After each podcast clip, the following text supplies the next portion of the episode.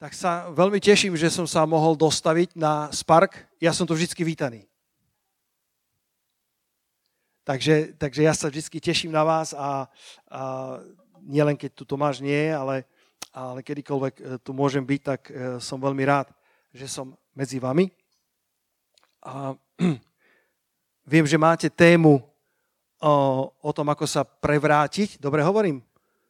Vráť sa na Spark, alebo prevráť sa.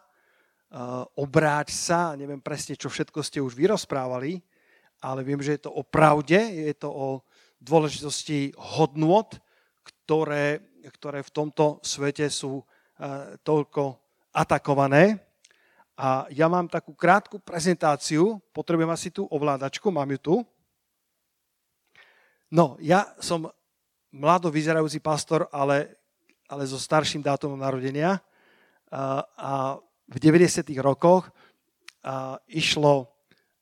bolo veľmi populárne piesne od Karmana.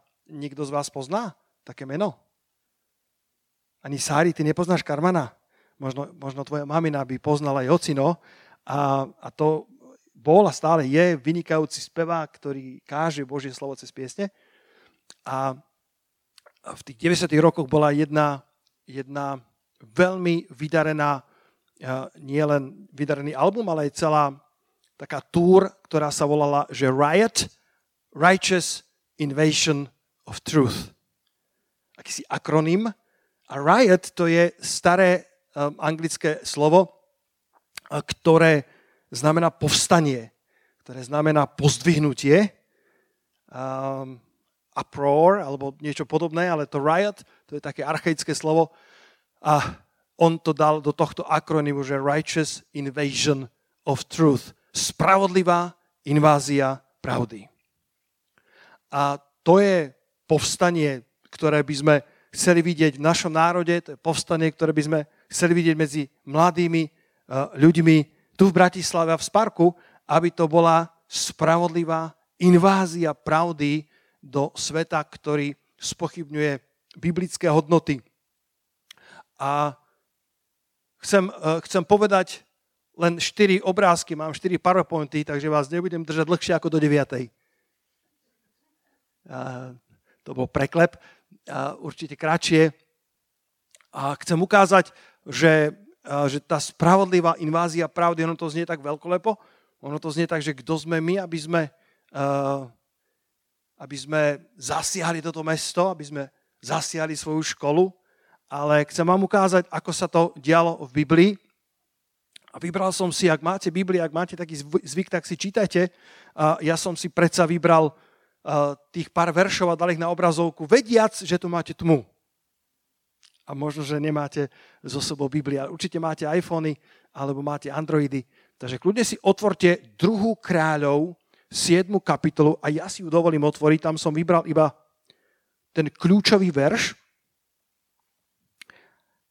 alebo verše, ktoré chcem prečítať. A to bol celkom tragický príbeh, ktorý sa odohral v Izraeli, kedy bolo také obliehanie sírskou armádou, že prišiel obrovitánsky hlad, obrovitánska depresia, obrovitánska inflácia, devalvácia a taký hlad.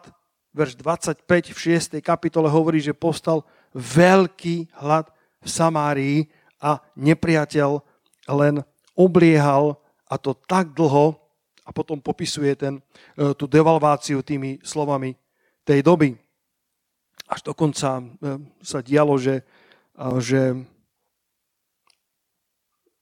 chceli zjesť svoje vlastné dieťa. Veľmi tragická udalosť, ktorá sa tu diala. A potom v tej 7. kapitole čítame v tom veľkom obľahnutí a v tom veľkom hladomore vo verši 3. A boli pri vchode do brány 4 malomocní muži, ktorí povedali druh druhovi, čo tu budeme sedieť, až zomrieme. Ak povieme, vojdime do mesta, pretože je hlad v meste, zomrieme tam. A keď zostaneme tu, taktiež zomrieme. Preto teraz poďte A toto sa mi tak páči, že a vpadnime do tábora sírov. Možno ich tam bolo 100 000. Veľká armáda východu. A títo 4 malomocní si tak odvážne povedali, tak prečo tu tak pasívne stojíme pri bráne mesta? Nože poďme a vpadnime. Spravodlivá invázia pravdy. Poďme napadnúť tú armádu sírov. Prečo by sme to len tak pasívne očakávali, že sa to nejako stane, že to niekto urobí za nás? To vždycky pripomína ten starodávny slovenský vtip, ako tí detvanci, ja som zo stredného Slovenska, sú na poľane na vrchu a pod sebou majú 100-tisícovú tureckú armádu. Hej, chlapi, a kde ich všetkých pochováme? Ja myslím, že títo malomocní by rozumeli našim detvancom. Vpadnime do tábora sírov a ak nás zachovajú pri živote, budeme žiť, a keď nás zabijú, no už zomrieme. A tak vstali večer na mraku, aby vošli do tábora sírov a prišli až na kraj tábora sírov, ale hľa, nebolo tam nikoho. Teraz verš 6 si navždy zapamätaj. Ak chceš, tak si ho vysvieť. Ten verš začína v roháčkovom preklade, lebo Pán spôsobil to. Ešte stále veríte, že Pán pôsobí?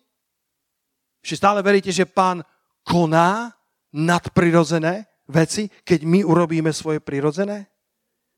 Lebo Pán spôsobil to, že sýrske vojsko počulo hrmot vozov a zvuk koní, hukot veľkého vojska a povedal jeden druhému, hľa, izraelský král najal za mzdu proti nám hetejských kráľov a egyptských kráľov, aby prišli na nás. Preto vstali a utiekli za mraku, zanechajú svoje stany, kone, svojich oslov a celý tábor tak, ako bol a utiekli, aby si zachránili život. A neviem, či to máte vo zvyku zakričať haleluja, ak nie, tak ho dneska ustanovím. Povedzme haleluja. Predstav si to.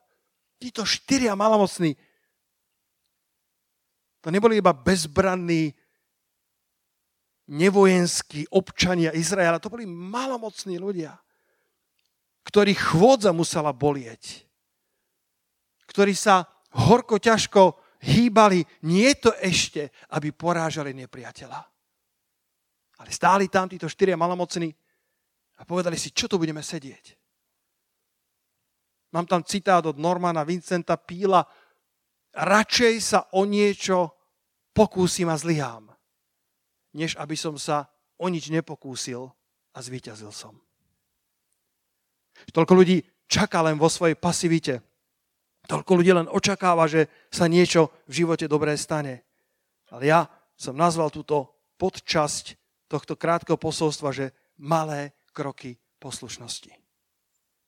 Malé kroky poslušnosti stačia Bohu na to, aby urobil to veľké, čo už je mimo našej pôsobnosti. Možno aj tvoje kroky sú neisté, podobne ako tých 4 malomocných.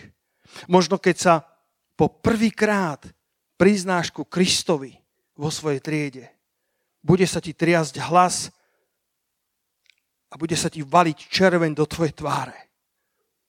Nikdy však nevieš, čo tvoja malá poslušnosť dokáže spôsobiť.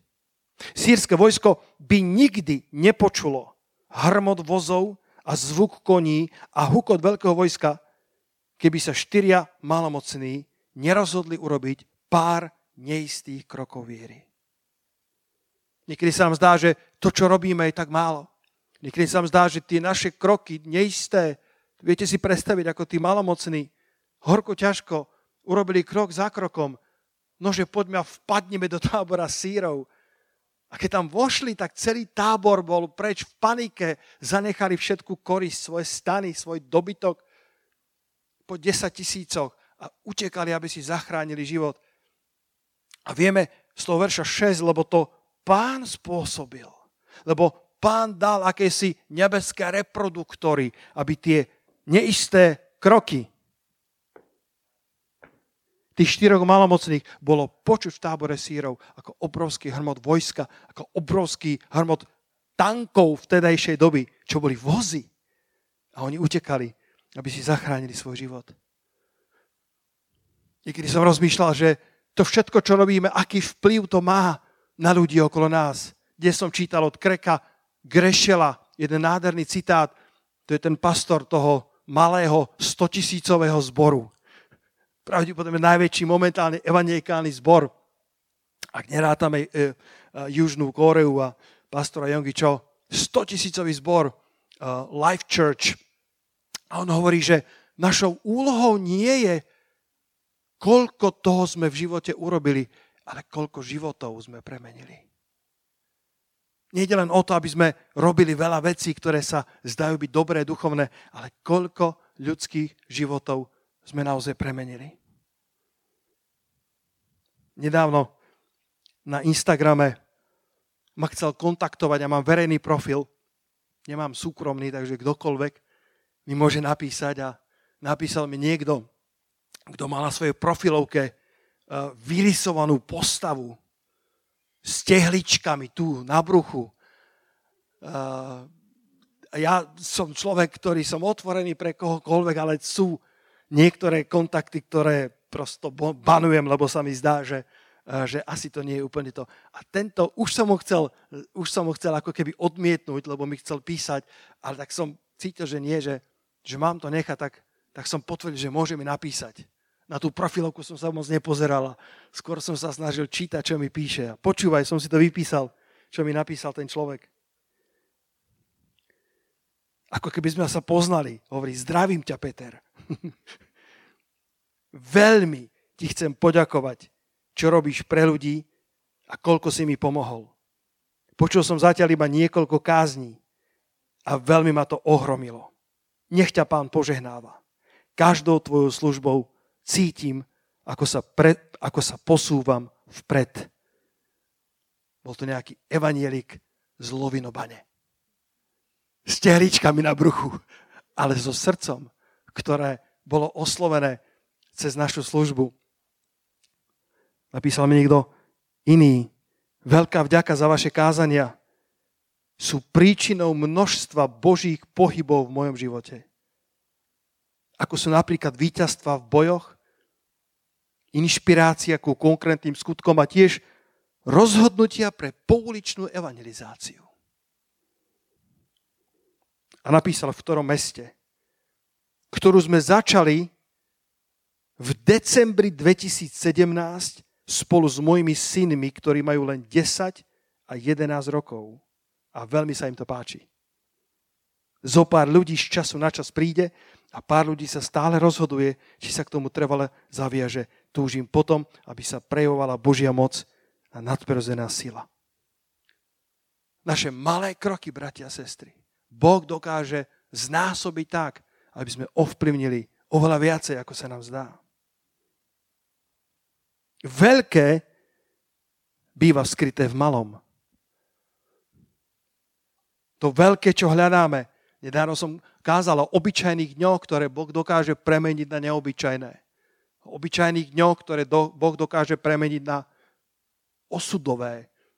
Len keď sa o niečo pokúsime s vierou, že ten istý Pán, ktorý spôsobil tie jednoduché kroky 4 malomocných, ktoré sýrske vojsko počulo ako hrmot vozov, Pán vzbudil v sírskom tábore dojem. Poďme spraviť dojem na tento národ skrze Krista. Poďme spraviť dojem, trvalý dojem na Goliášov tohto sveta. Lebo to veľké býva skryté v malom. Tie veľké veci sa odohrávajú malými krokmi poslušnosti. Možno ste už počuli o mojom kapitánovi Ondrejovi. Kto počul o mojom kapitánovi Ondrejovi?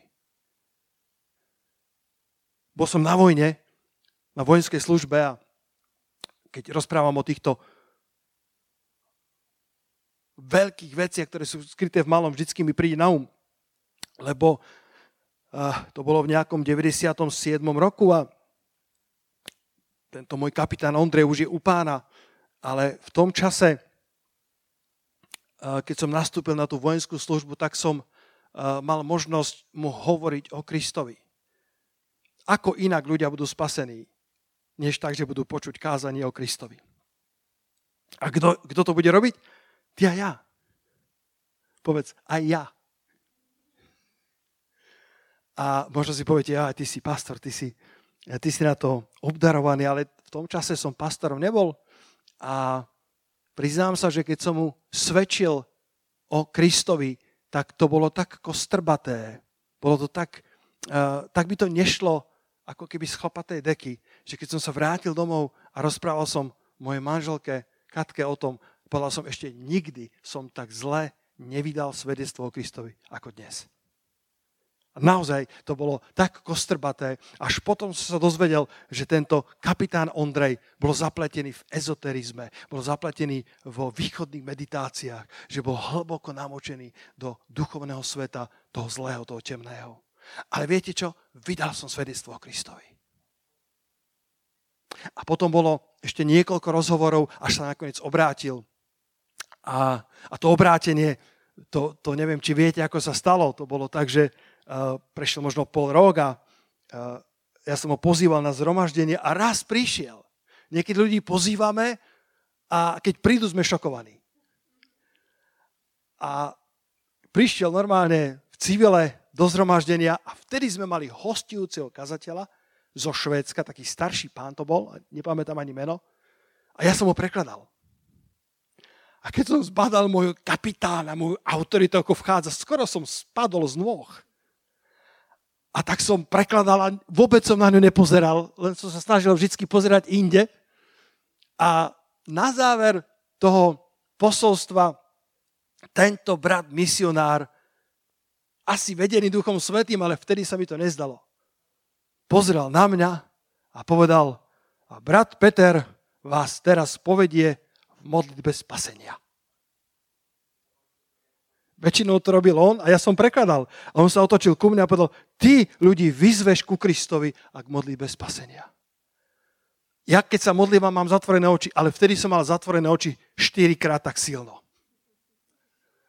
A som povedal, ak je to náhodou niekto, kto by Krista chcel prijať, tak príďte dopredu a ja vás privediem ku Kristovi. A držal som zatvorené oči silno, lebo som sa ich bál otvoriť. Čo ak náhodou môj kapitán príde?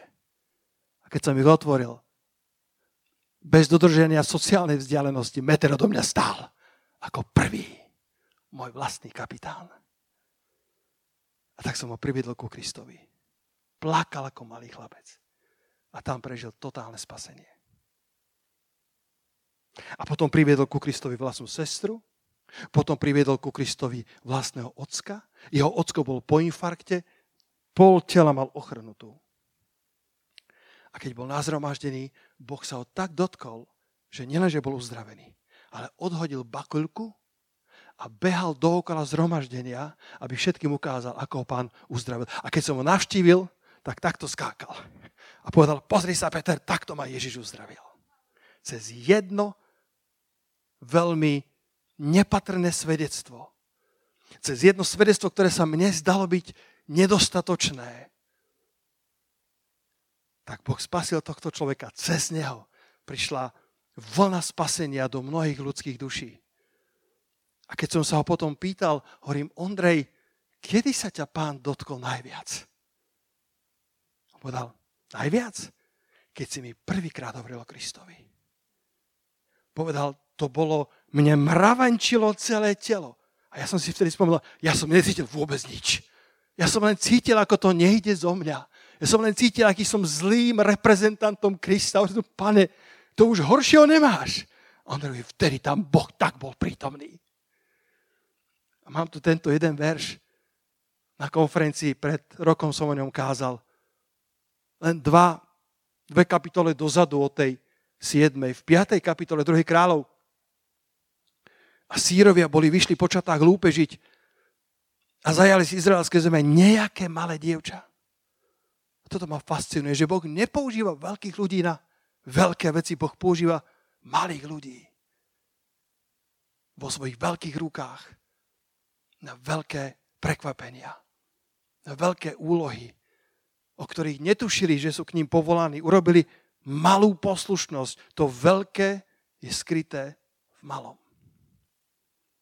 nejaké malé dievča, historici hovoria, mohla mať 14-15 rokov, ktorá bola nielenže dievčatkom, nielenže bez akejkoľvek autority, ale dokonca bola v otroctve. Mohla byť plná horkosti. Mohla byť plná smútku, že kde bol Boh, keď ju uniesli z izraelskej zeme. Ale tento ekumenický preklad sa mi veľmi páči, lebo tam je napísané, že viete, ona slúžila v tom dome Námana sýrskeho, toho veľkého generála. A tam je napísané, že raz povedala svojej panej. Povedzte všetci spolu so mnou, že raz. Kto vie, koľko príležitostí mala predtým?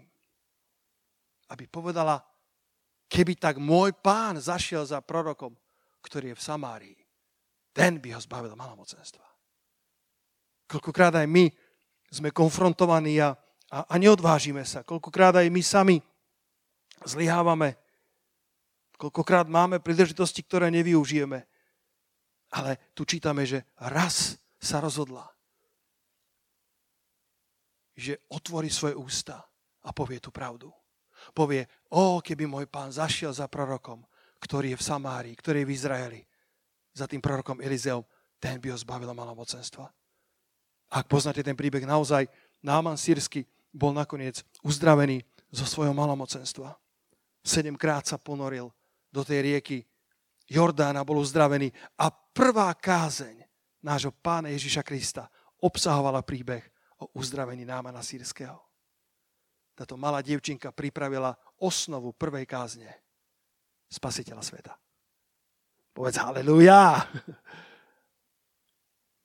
Veľké býva skryté v malom. A moja posledná otázka dnešného podvečera je tu. Aká veľká je pravda v tebe?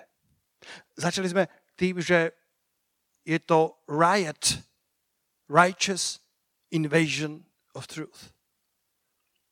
Ak mi dovolíte metaforicky, alegoricky nazvať tých 4 malomocných ako tá invázia pravdy, ako tá invázia nepatrných veriacich, ktorí chcú zmeniť svet. Nepatrných veriacich, ktorí chcú vpadnúť do tábora sírov, ktorí chcú znova vrátiť tú korisť, ktorú nepriateľ ukradol Božiemu ľudu. Ale moja otázka je, ak vpadneme do nepriateľovho tábora, nakoľko tá pravda žije v nás. Komu sa páči ten obrázok? Only the word of God can do this. Len Božie slovo dokážeš čítať a Božie slovo číta teba. A v Jakubovi v 1. kapitole vo verši 21 z toho Amplified prekladu takto som to preložil. Počúvajte alebo pozerajte, ako to znie. Zbavte sa každej nečistoty a prerastenej bezbožnosti. A v pokornom, jemnom alebo zlomenom duchu, tam je ešte modest a gentle, v pokornom, jemnom, zlomenom duchu príjmite a privítajte slovo. Mám, bratia a sestry, jednu obavu o tejto generácii.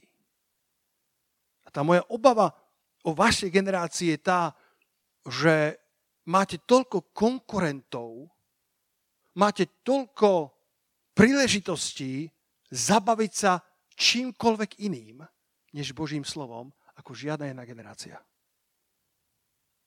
Mám pravdu, či nie? Ešte nikdy tá paleta nebola taká plná. Ešte nikdy ten diapazon zábav, ten diapazon memečiek a YouTubeových sekvencií a YouTuberov a Instagramu, Facebooku nebol tak bohatý. Tá ponuka je famózna. A tu je napísané, že našou úlohou je do pokorného, zlomeného ducha prijať a privítať slovo, ktoré, keď je zasadené a zakorenené vo vašich srdciach, obsahuje moc zachrániť vaše duše. Slovo má obrovskú moc. Božie slovo má obrovskú moc. Môžem tu kázať ako na dospelom zhromaždení. Božie slovo má obrovskú moc. Halelúja. Božie slovo je ako semienko. Neviem, či to Tomáš niekedy spomínal. Bola jedna z najznámejších ateistiek. Medlin O'Harry sa volala. Moja generácia zažila veľa zvláštnych vecí. Američanka, ktorá vo veľkom sa zaslúžila o potláčanie kresťanstva v Amerike. A táto slávna ateistka spochybňovala zmrtvých stanie. Spochybňovala to, lebo viete, že raz príde zmrtvých stanie? Že všetci, ktorí zomrú, raz budú znova zavolaní vo svojich telách, aby stáli pred Spasiteľom. A tak táto Medlin O'Harry, ktorá, myslím, zomrala strašnou smrťou, myslím, že niekto ju zavraždil. A keď slúžiš diablovi, tak diabol k tebe nebude dobrý. Ale napísala do závete, že keď ju pochovajú, chce byť pochovaná v pancírovej rakve. Aby to nikto neotvoril. Ani sám stvoriteľ. Ona neverí vo zmrtvých stane. Ona neverí, že jej telo bude znova vzkriesené. A Boh vo svojej prozreteľnosti, vo svojej múdrosti a vo svojom humore spôsobil to, že ona naozaj bola pochovaná v tej pancierovej rakve a akýmsi spôsobom sa tam do škáry dostal semienko, neviem, či bukového alebo dubového stromu. A po pár rokoch zrazu zistili, že ten hrob začal zarastať obrovským stromom a keď to otvorili, tak to semienko roztvorilo rakvu a odharilo jej kosti. Akože kto sa bude smiať zo živého Boha? Boh dokáže otvoriť každú pancierovú rakvu.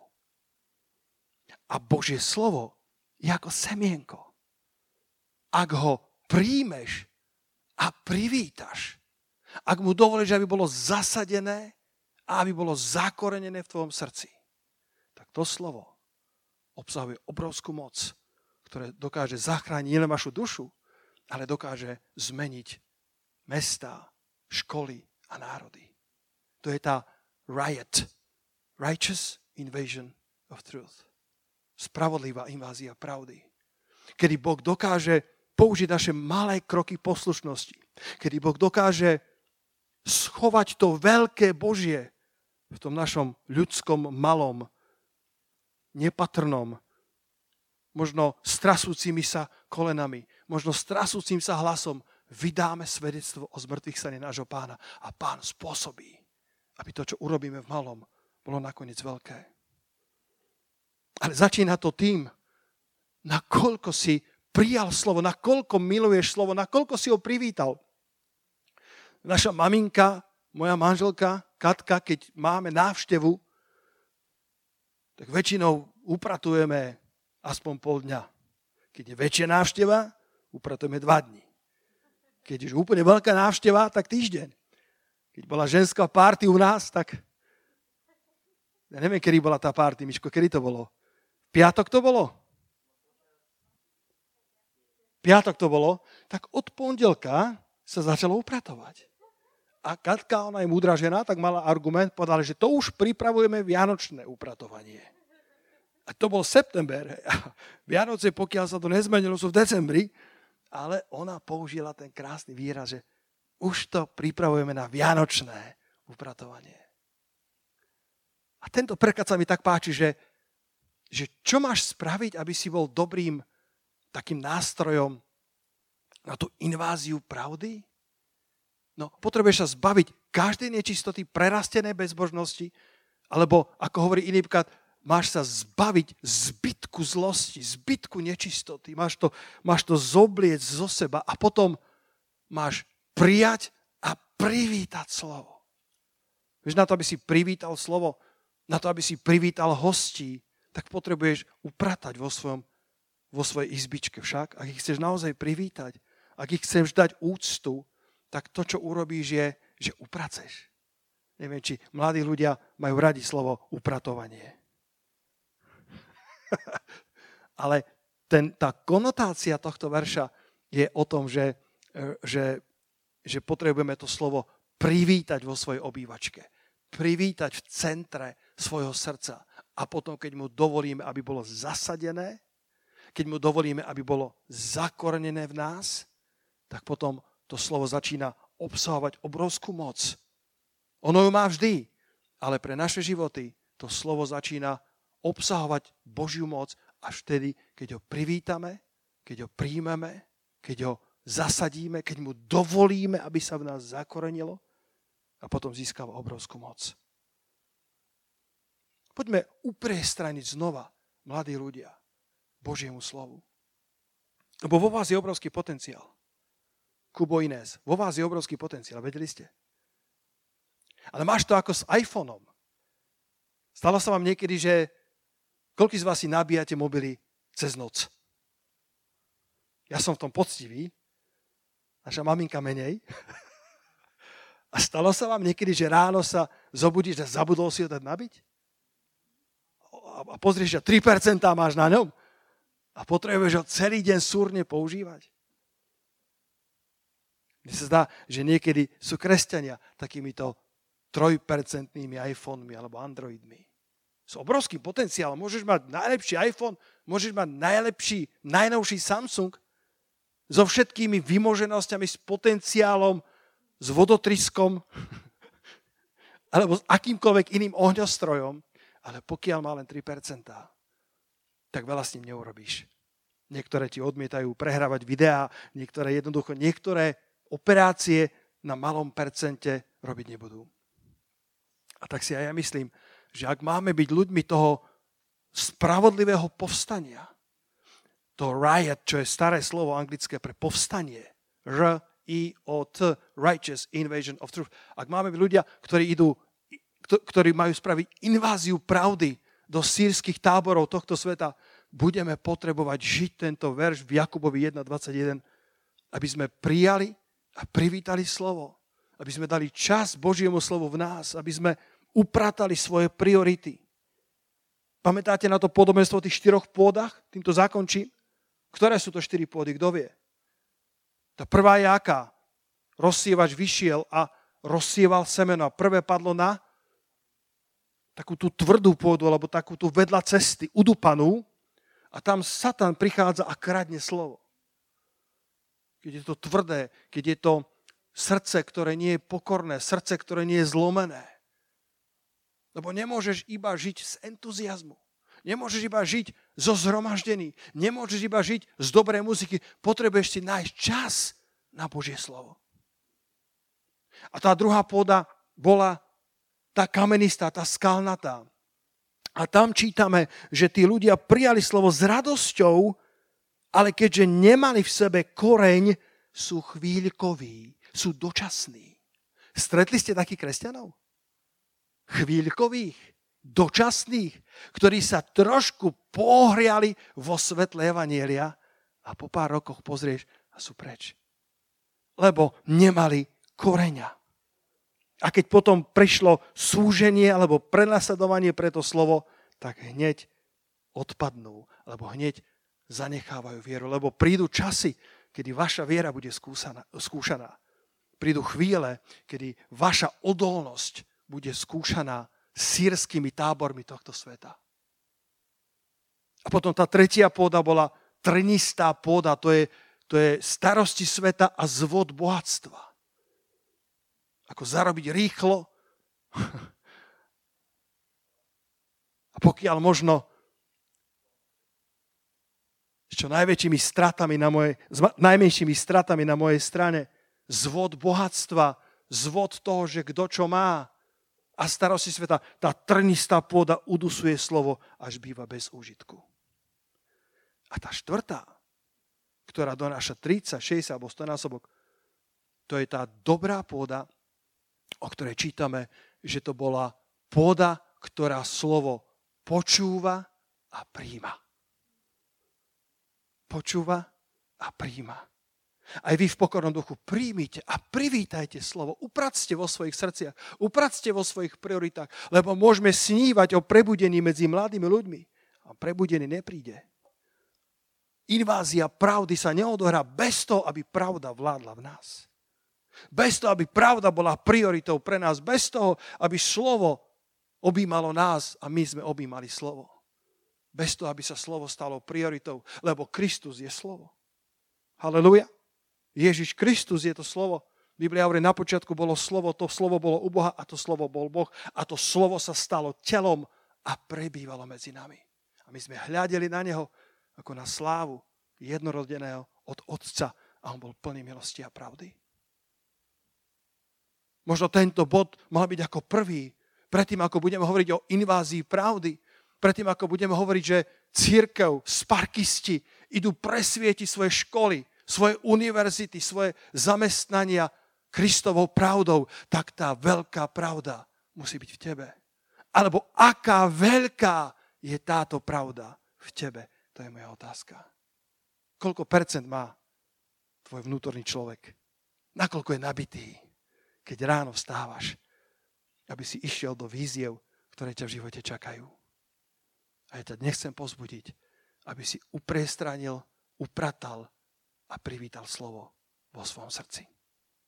Halelúja. Poďme sa postaviť. Tu si nemôžem dovoliť kázať dlho, alebo môžem. A chcem vás pozvať do tohto povstania Božího ľudu. Chcem vás pozvať do toho, aby sme sa zamilovali do Božieho slova. Aby sme boli ľuďmi, ktorí upracujú vo svojich srdciach a aby to slovo dokázali prijať, aby to slovo dokázali privítať, aby to slovo dokázali milovať. Lebo potom, keď to slovo bude zakorenené a zapustené, tak to slovo donesie obrovský úžitok. Niektoré 30, niektoré 60 a niektoré 100 násobok. Pane, ja sa modlím za túto generáciu, ktorá má toľko tlakov, ako azda žiadna iná. Aby sa im Božie slovo stalo obrovskou radosťou, obrovským potešením. Aby mohli tú inváziu pravdy robiť ako ľudia, ktorí tú pravdu žijú. Jan Hus, ktorý je známy z histórie a bol upálený pre pravdu, pre evanjelium Kristovo. Jeden z jeho citátov je takýto. Teda verný kresťan, hľadaj pravdu, počuj pravdu, uč sa pravde, miluj pravdu, hovor pravdu, drž pravdu, bráň pravdu až do smrti. Lebo pravda ťa vyslobodí od hriechu, od diabla, od smrti duše. A nakoniec od smrti večnej, ktorá je odlúčenie večné od milosti Božej. Pane, my chceme byť týmito vernými kresťanmi, ktorí hľadajú pravdu, počúvajú pravdu, učia sa pravde a dokonca milujú pravdu, tak ako pravda miluje nás, ktorí hovoria pravdu, držia pravdu, bránia pravdu až do smrti. Lebo je to len pravda, ktorá nás vyslobodí od hriechu, ktorá nás vyslobodí od moci diabla a od smrti duše. A nakoniec je to pravda, ktorá nás vyslobodzuje od smrti večnej. Lebo darom Božím, z milosti Božej je večný život. Ale odplatou za hriech je smrť. A tak sa modlím, Pane, za týchto mladých ľudí, ktorí majú toľko ponúk, ktoré nemala žiadna generácia pred nimi. Taký potenciál, Pane, toto sú také iPhony, o ktorých nebolo chyrovať. Ľudia, ktorí majú obrovské možnosti, obrovské prísuny poznania, príležitosti, ktoré poskytuje 21. storočie na cestovanie, na vynálezy, na technológie. A do istej miery je to závideniahodná situácia. A na druhej strane je to situácia, ktorá vytvára tlak na to, aby nahradili pravdu hoaxami, aby nahradili pravdu konšpiráciami, aby nahradili pravdu všetkým tým ostatným, čo im ponúka tento sýrsky svet. Ale ja sa, Pane, modlím za nich, aby dnes si zamilovali pravdu, pravdu, ktorá spasila môjho kapitána. A keď odchádzal pred pár mesiacmi do neba, odchádzal ako človek zmierený s Bohom, jeho sestra, jeho otec, celá jeho rodina, mohla zažiť vykúpenie zo lži skrze pravdu evanjelia. Len kvôli tomu, Pane, že si dokážeš použiť naše malé kroky viery. A dokážeš ich, Pane, cez tvoje nebeské reproduktory znásobiť do takej miery, že utekajú celé hordy nepriateľa. A tento národ, Pane, potrebuje pravdu. Tak ako národ český za života Jana Husa, aj tento národ potrebuje počuť pravdu. Tento národ potrebuje inváziu pravdy. Pane, vo väčšine týchto tried a škôl a zamestnaní sa nenachádza veľa pravdy, nenachádza sa veľa učeníkov Ježiša Krista. Možno sú jediní vo svojich triedách. Tak ako tí štyria malomocní, čo dokážu proti 100-tisícovej armáde sírov. Ale keď urobili svoje malé kroky, ty si to znásobil do obrovského hrmotu. Vo svojej podstate tieto iPhony, ktoré sú v tejto sále, majú oveľa väčší potenciál než 3%. Len ich nabiť, znova ich nabiť tvojou silou, tvojou pravdou a zmenia svet. Možno, že nezmenia celý svet, ale možno, že zmenia celý svet pre jedného človeka. Možno, že zmenia celý svet pre dvoch ľudí, pre ich kamarátov, spolužiakov.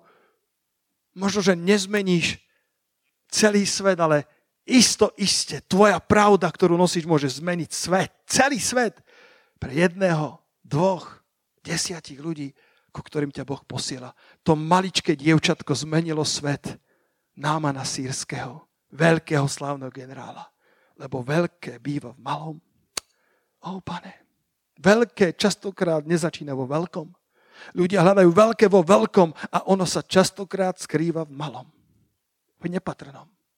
Tá malá poslušnosť, kedy Božie slovo si berieš každé ráno, každý večer, tá malá poslušnosť, kedy sa možno červenáš a trasí sa ti hlas. A predsa povieš, ja som veriaci človek. Kedy čelíš zastrašeniu v triede a predsa povieš, Ježiš Kristus je môj spasiteľ. A nevieš, čo tvoje slova spôsobia. Možno revolúciu v tvojej triede. Revolúciu v tvojej škole. Poďme poprosiť Pána o smelosť. Každý tam, kde si. Smelosť nie je niečo, čo by si zdedil od svojich rodičov. Smelosť nie je niečo, s čím sa narodíš. V svojej podstate smelosť je výsledkom pôsobenia Svätého Ducha.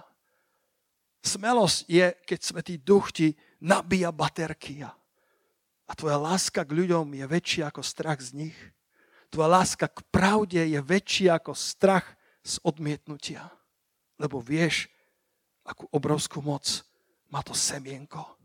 Dokáže roztvoriť každý pancier, lebo to semienko je nabité Božou mocou. Pán Ježiš povedal, moje slová sú duch a život. Sláva ti, Pane. Sláva ti, Pane. Poď na Máre na chvíľku na pódium zahrať. A prosím, bratia a sestry, poďme brať vážne túto inváziu pravdy, túto spravodlivú inváziu pravdy. Kto iný to spraví, tá korisť je tam, tie vzácne diamanty sú tam v sýrskych táboroch. A niekto tam musí vpadnúť. Niekto tam musí vojsť, niekto musí povedať, dá sa to. Niekto musí povedať, a čo keby, prečo by sme mali pasívne iba stáť pri dverách? Prečo by sme mali iba pozerať na tú bezbožnosť? Prečo by sme mali iba pozerať na tých ostatných a nechať to tak? Nepoďme byť ako Jan Hus, poďme byť ako tí, ktorí bránia pravdu, ktorí pravdu milujú, ktorí za pravdu bojujú a ktorí pravdu žijú. A tento svet pozerá a mnohí povedia, že tú pravdu chcú spolu s nami. Halelúja, Pane. Oče, ja sa modlím za smelosť pre týchto sparkistov, pre týchto mladých ľudí. Pane, viem, že smelosť nie je nič také, s čím by sme sa narodili. Apoštol Peter bol smelý od narodenia a predsa, keď prišla hodina temnoty, utekal ako malý chlapec. Zapieral Krista pred nepatrnými sveta, nie pred kráľmi, zaprel ho pred slúžkou pri ohni, pretože tá ľudská smelosť neobstojí, tá ľudská odvaha, to nie je to, čo nás žiadaš, Pane. Ale keď boli naplnení Božím slovom, tak čítame, že boli naplnení smelosťou. Keď boli naplnení pravdou, boli naplnení odvahou. A ty si cez tých 120 bezvýznamných Židov obrátil svet hore nohami. To malé náboženstvo z malého zaznaveného národa sa stalo náboženstvom sveta. O, Pane, chválime ťa za to. Chválime ťa, že tvoja pravda je stále živá, Pane. Tú pravdu chceme doniesť do našich táborov, Pane, ale prv, Boží duchu, modlil som sa za to niekoľko dní, aby tá pravda sa stala veľkou v nás. Ona je veľká, ale otázkou je, aká je veľká v nás. Aký veľký je Boh v nás. Korta, Padre Dei, a možno práve dnes večer urob rozhodnutie, že chceš upratať vo svojom srdci a dať Božiemu slovu miesto, ktoré mu náleží. Ak pozveš vzácneho hostia, posadíš ho do šatníka, posadíš ho, necháš ho v chodbe, tak si ho neúctil. Ale ak ho pozveš na upratané miesto, dáš mu najlepší gauč, dáš mu najlepšie kreslo, vyťahneš porcelán, ktorý vyťahuješ raz za rok len pre vzácnych hostí. Keď u nás naša vzácna Ester, nepijeme zo žiadnych hlinených nádob, ale porcelán, lebo je to vzácny host, je to vzácny domáci. A tak aj ty dnes ucti Pána tým, že mu dáš prvé miesto, tým, že mu dáš trón svojho srdca. A pamätaj, že tvoj potenciál je síce obrovský, ale strácaš z neho strašne veľkú časť, ak nie si na nabíjačke Svätého Ducha. Tvoje 3% sú príliš málo pre nástrahy tohto sveta. 5% stále veľmi málo. Tento svet ťa zje na večeru. Ale ak dobre nabiješ svoje duchovné, vnútorné žily, budeš schopný zmeniť tento svet k lepšiemu. Ó, Rapa Šandia, poďme spievať chválu Pánovu. A chcem, aby si chvíľku tieto 2-3 minútky strávil s Pánom a povedal mu: Pane, odpusti, ak tvoja pravda pre mňa bola druhoradá. Odpusti, Pane, ak som zapratal svoju obývačku, svoju obývačku srdca príliš veľa vecami, ktoré možno sami o sebe nie sú zlé, ale možno, že si sa nezmestil do toho haraburdia. Si sa nezmestil, Pane. Dával som ti len malý hokerlík v rohu miestnosti a pritom ty si kráľ, ktorý si zaslúžiš centrálne, hlavné, to najlepšie kreslo v centre mojej miestnosti, mojho srdca, mojho sveta. Ak je to tak, povedz mu to dnes. Uvidíš, čo on spraví z svojho života. Uvidíš, čo spraví. Aj cez tvoje malomocenstvo, aj cez tvoje strachy dokáže zmeniť mnohých ľudí cez pravdu, ktorá v tebe žije.